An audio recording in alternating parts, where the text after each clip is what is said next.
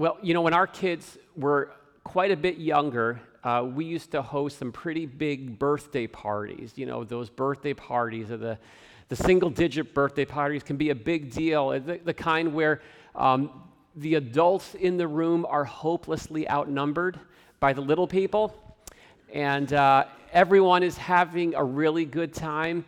Uh, but the truth is that it really is barely contained chaos, right? You, you've been there, you know what those are like, maybe. Um, the highlight at those parties was also them diving into that big pile of presents. Um, and it seems like underneath the wrapping paper of every gift was a package, um, a box that contained those dreaded three words some assembly required, right? Um, now, I'm not the most mechanically inclined person. Um, and so, for people like me, there is no such thing as some assembly required. It's, there's only more assembly required than what you expect and intend. And, and the challenge was always to get those pieces assembled without suffering a middle age meltdown. You know what that is? Um, a middle age meltdown, you know, you're aware of the toddler temper tantrum, right? That's nothing compared to the middle aged daddy meltdown when you're trying to put together Junior's new toy. Um, if the Christian life came in a box, I think the outside of that box would include that statement some assembly required. I'm not talking about putting things together, but I'm talking about coming together, about assembling and, and gathering and doing what we're actually doing right here today, this morning, in this place, coming together uh, to worship. If you have a Bible, I want to invite you to open up to the book of Acts, uh, chapter 2. Acts tells the story of how this thing that we call church got its start.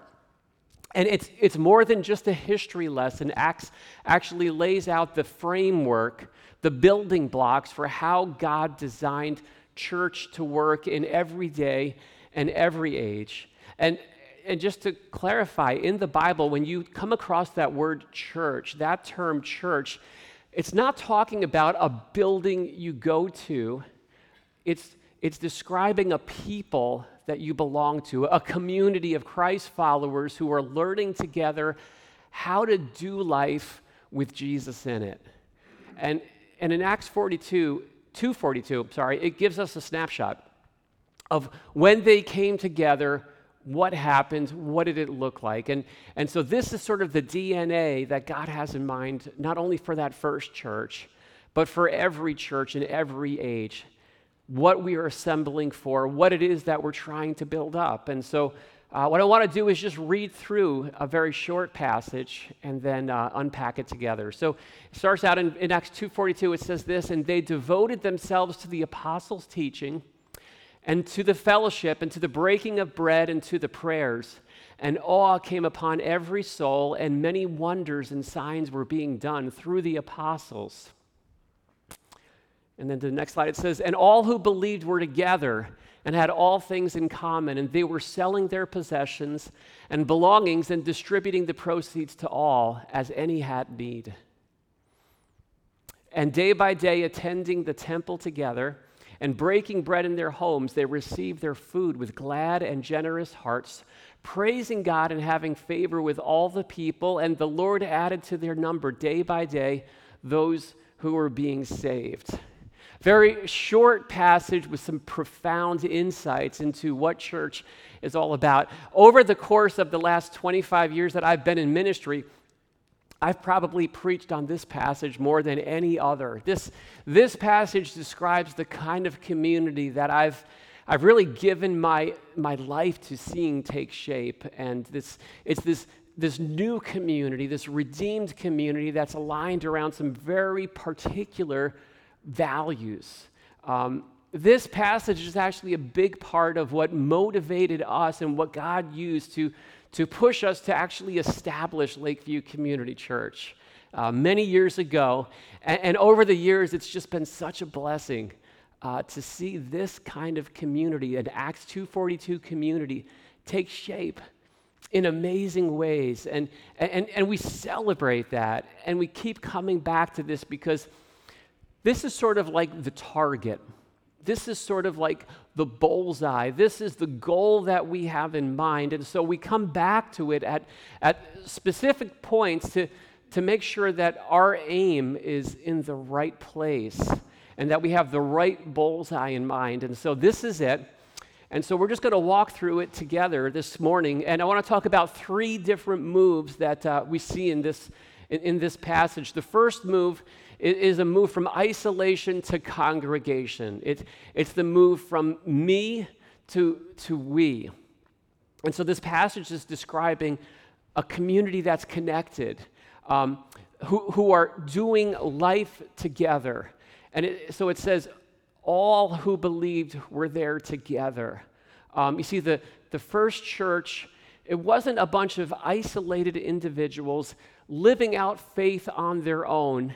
And then once a week, they would come into a church building the same way that you might walk into a movie theater, right? You're on your own, you have your own purposes in mind, and you're just there to see the show up front and then go back your way.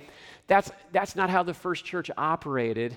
Um, every description here is, it's all stated in the plural tense. It's, it's about them devoting themselves. They, that all came over every soul, and, and they were selling their possessions. They were breaking bread, and says the Lord added to their number. And, and it's just the sense that together is what church is all about eh, it's fascinating that the actual word congregation it's a word that's i think it's exclusively used to describe the christian church you know i, I don't know maybe there are some other uses but i can't think of any other organization that describes those who participate in it as congregants um, but, but through the ages christians have always congregated. We've, we've come together because that's that foundational to, to God's design for, for his followers.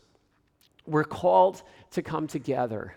And, and no doubt it's true that there's more to church than just gathering together, but it's also true, I would say, that it's not any less than that either. And, and maybe that's something that we can just use some refocus on and, and zeroing in on in the season and the time that we're in. See, isolation is not an option. If your intention is to live out faith in Christ, isolation is not an option. To be in Christ means to be adopted into the family of God. And that means that we're called not only to believe, but also to belong. Also to belong. Now, um, I'll tell you, it's kind of crazy to me that this summer, I think before we hit the end of July, we are going to mark the first year. An entire year has passed since we've started in this new facility. Can you believe that?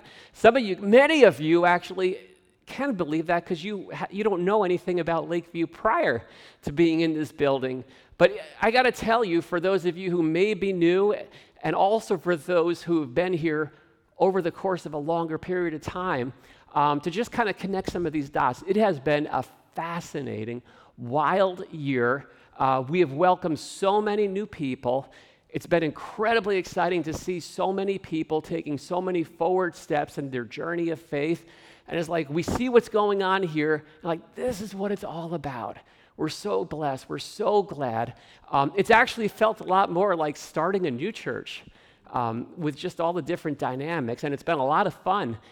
At the same time, I'll also tell you that, uh, that we also started in this building when COVID was still in very high gear. It was still a very significant concern, and there was a sizable number of what I would call our pre COVID core, um, who over the course of that season, you know, for different reasons, um, we, we kind of scattered a bit um, in different ways. But when we opened up back here, um, it's been like a trickle of people coming back and returning to church and returning to a church that looks significantly different than it did pre COVID. not only a new location, not only a new building, but a whole lot of new people. And I might think that that has created a little bit of hesitation. Like walking into this church that used to just feel like home, and suddenly, I don't know half the people who are actually even in here. And do I belong here, right? And how do I kind of navigate this from this point forward? So, so let me first of all say, what a great problem to have, right? This is the kind of stuff that churches like would love to have happen, and, and, and we're excited about that, and we, we celebrate that. Um, second of all, here's the thing I have a feeling that for many of us, myself included, uh, we're scared to death of reintroducing ourselves to someone that we knew, but we forgot we knew, right? Because they may be offended if we say, hey, is this your first time here? And no, I met you uh, six months ago, and now I'm offended, and now I don't want to have anything to do about it. So, so let me just say this is that permission granted, right? You are probably going to introduce yourself to someone you knew before or maybe didn't whatever it is, don't let that stop you from connecting. Let us use this as an opportunity to be gracious, to be generous, to be welcoming uh, with each other. And, uh, and, and that's okay, right? If, you know, we, we, we can get over introducing ourselves to someone. Um, by the way, what I, here's a great goal for the summer. After church is over, talk to someone you don't know before you talk to someone you do know. All right, that is my challenge for all of us. Talk to someone you don't know. Go out of your way when at all possible to introduce yourself to someone. Uh, it's so easy to just kind of immediately go to our circles of people that we know. Um, but, uh, but, but talk to someone else and, and, and, and build that unity. Um, and, and just to say it, you do belong here, right? And so if you kind of get that sense, that feeling like, I just don't know if this is different, this isn't the way it used to be, um, you are still a vital part of this church family. Don't, for whatever reason, stay on the margins. Uh, jump in, uh, get back in, get involved, get connected. There's some amazing things uh, going on right now. Um, this also might be just a really good time uh, to again look at our aim. Look at the target that we're aiming out and, and make sure that our target is, is not on isolation, but that it is on congregation. Uh, in Hebrews 10:25, it reminds God's people, says, do not neglect meeting together as some are in the habit of doing, but encourage each other, and all the more as you see the day drawing near. And that's just describing this reality that there can be this tendency to just drift and just kind of get away from congregating. And, and don't let the season that we've been through turn into turn you into that some people that that verse is, is talking about. So so church is is a we thing uh, not a me thing. And that's the first shift. The second shift is the shift from convenience uh, to commitment the shift from convenience to commitment. Commitment was a trademark of the first church. It says in the passage we just read that they devoted themselves, that they devoted themselves to some very particular practices, that these, this is what they were about. These are the core values that they majored on, that they prioritized higher than and above all the other things that they could be about. And, and the fact that they were devoted, that's not really the remarkable thing. Uh, because the reality is, every one of us are devoted. Every person in this room is completely committed, completely sold out to something. The only question is, what is it? What is it you're devoted to? What is it that is the number one priority? Maybe it's success at work. Maybe it's getting my kids to their sports programs. Maybe it's safety and comfort. And if you want to know how you can tell, think about this. Uh, it's, it's what we talk about when we talk about what we're devoted to, we don't use words like, okay, I'll try, or, or yeah, I, I want to, I'll see if I can. When we talk about first devotions, we say, I'm in. Count on me. I'll be there. I'll make it happen. See, we're, we're all committed to what it is that matters most to us. And, and life very much is about directing our devotions to, to the right places.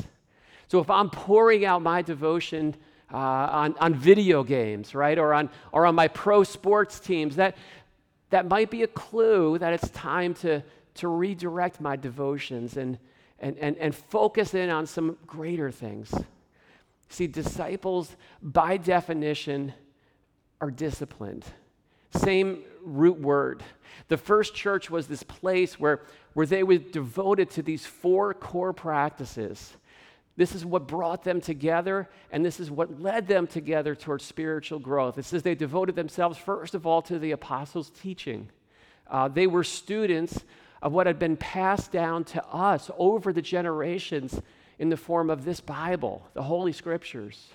And, and they learned and they, they fed their souls on the Word of God. And Hebrews 4.12 says that this book this living word of God is sharper than any two edged sword, that it penetrates down to the deepest part of who we are.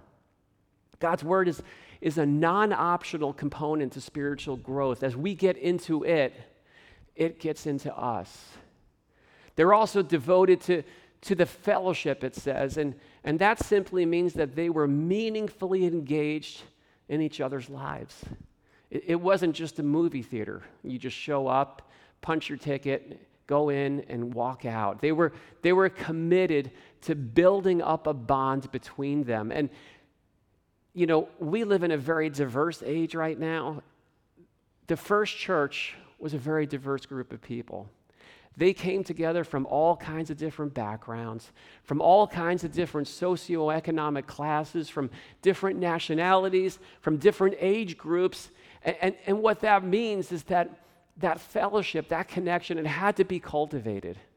It wasn't like, okay, you guys all like 80s music like I do, so we can connect together. It's going to be easy. No, it wasn't automatic back then, and, and it, it isn't today either.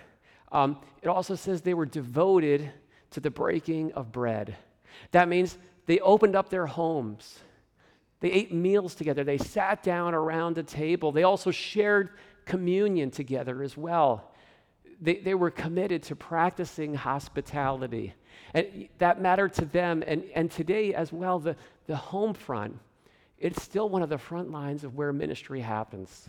Uh, not just here on a Sunday, uh, every day.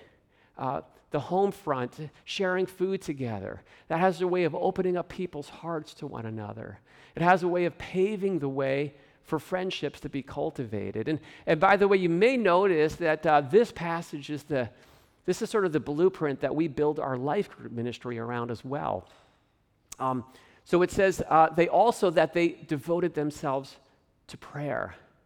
Prayer was a priority. They prayed together. When they met corporately together, they prayed together. When they gathered in each other's homes as well, seeking God's power, looking for His guidance for the issues that were in front of them that they were facing. Those were the things that they were about. Many options, many things they could have focused on, but they devoted themselves to those things in particular. You know, experience tells me that there are seasons when these commitments, these devotions, these core values, they'll get tested within the context of a local church community. Because there's any number of other good things that are always vying for our attention, that are always seeking us to sign us up to be committed to. And so it's up to us together to make sure that the main things stay the main things.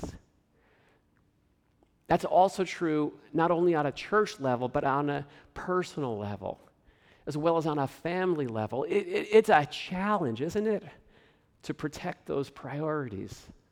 So over time, we don't see those things that we were once committed to get diluted and they turn into something that, yeah, we'll do it when it's convenient, after all the other things get taken care of. Right? That's, that's something we all wrestle with on an ongoing basis. And here's the thing it's, it's a fight that's worth fighting, it's something worth pushing to make sure that that stays protected.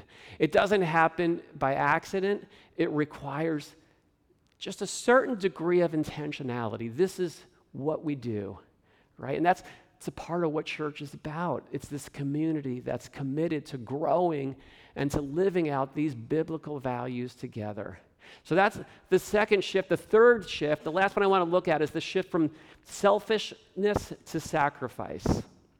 Because this passage talks about something astounding that was breaking out in the first church, this highly contagious form of generosity had broken out in the first church. And it wasn't just this one off, isolated example. This is a theme that you see all throughout the book of Acts. The Holy Spirit was, was getting a hold of people's hearts, and it was expressing itself. It was spilling out in the form of sacrificial generosity. This new move of the Holy Spirit, it was impacting people's pocketbooks. It says they were selling their possessions and belongings and distributing the proceeds to all as any had need. Now, take note, there's no arm twisting going on, right? There's no carrot dangling, there's nothing like that happening. People in the first church were voluntarily choosing to hold a tag sale. Let's get rid of some of our stuff that we don't need so we can help and we can invest in the lives of those needs of the people right here in our church family. The Holy Spirit still does that work. He, he births that same kind of sacrificial action. We have seen it here at Lakeview so many times in so many different ways. Here's the principle the bridge between a person's need and that need getting met is oftentimes the sacrificial generosity of God's people. And that's what church is all about. Sometimes we think, God, would you drop what I need from heaven out of the sky so that I can have it? More oftentimes, He will connect us to community, to people who can come alongside us and care for us, and be the means through which God provides and answers that prayer. That happens when the Holy Spirit transforms our hearts and our attitude towards the subject of money and stuff. These are kind of like the sacred cows of our culture. And it's not that money and stuff is bad, it's that these are resources that we have, that God has placed in our hands to be used to accomplish His purposes. It's, it's just a tool. That's, that's what we call the stewardship principle. It simply means that being comfortable, getting more stuff, and having everything I need, that's not the goal of life. People over possessions. That is the default setting of the Christian life. And I'll say something slightly controversial, maybe, um, and just point out that the concern of the first church was to take care of those among them their goal was not to end global poverty, it wasn't to feed the world. There's nothing wrong with that goal. Uh, there's a place for it, but what happened in the first church is not that. It's different than that. It says they had all things in common. There's this deep connection between them, and that connection was working its way out in the form of how they were living life. See, the circle of concern expands when you come to Christ. In the early church, fellowship turns into family. That's, that's the beautiful thing that there is blood family, and then there's family we have because of the blood of Christ. And one of the coolest things for me as a pastor is to see that kind of bond taking place, not only within ourselves and our own connections, but to see just, you know, amongst You all. I hate saying you all because I'm not from the South, but uh, I see it, and it's a beautiful thing. Um, fellowship becomes family, and that gets finds expression. Family means that I am here for you no matter what. Right? Family means I have your back when you're up against the wall. Family means the care and the concern that I have for you, it's not just token. You matter. Right? When something happens to someone in my family, I drop everything. Life stops and you just deal with what it is. There's no limit to what I'm willing to do for, for them and their well being. I, I can't respond to every need I encounter to that same degree, but I do for family. And, and in the first church, fellowship had transformed into family. They, they chose to become their brother's keepers. They, they assumed responsibility for each other's well being, and that's it's a powerful thing. It's, it's profound. And so, that, that basic idea of people over possessions, that's something we can all give our lives to. It's something the Holy Spirit does in our hearts, and it's a big part of what church is all about. And when that happens, uh, make no mistake, it bears witness to the watching world. What we're seeing described in this passage is really a supernatural community. This is something that is not replicated in any other place on earth in the way it is in the church, and it testifies that Jesus is real. Particularly when you see, wow, look how they rally around each other's needs. Look at the way they come alongside each other, uh, not just to pamper, uh, not to enable dysfunctional things, but, but when there's a need, you can count on me. I'll be there for you. Uh, that's, that's a beautiful thing, and it plays out in practical ways. And again, I could tell you story after story about how we've seen that take shape at Lakeview Community Church in so many ways. It's, it's a beautiful thing.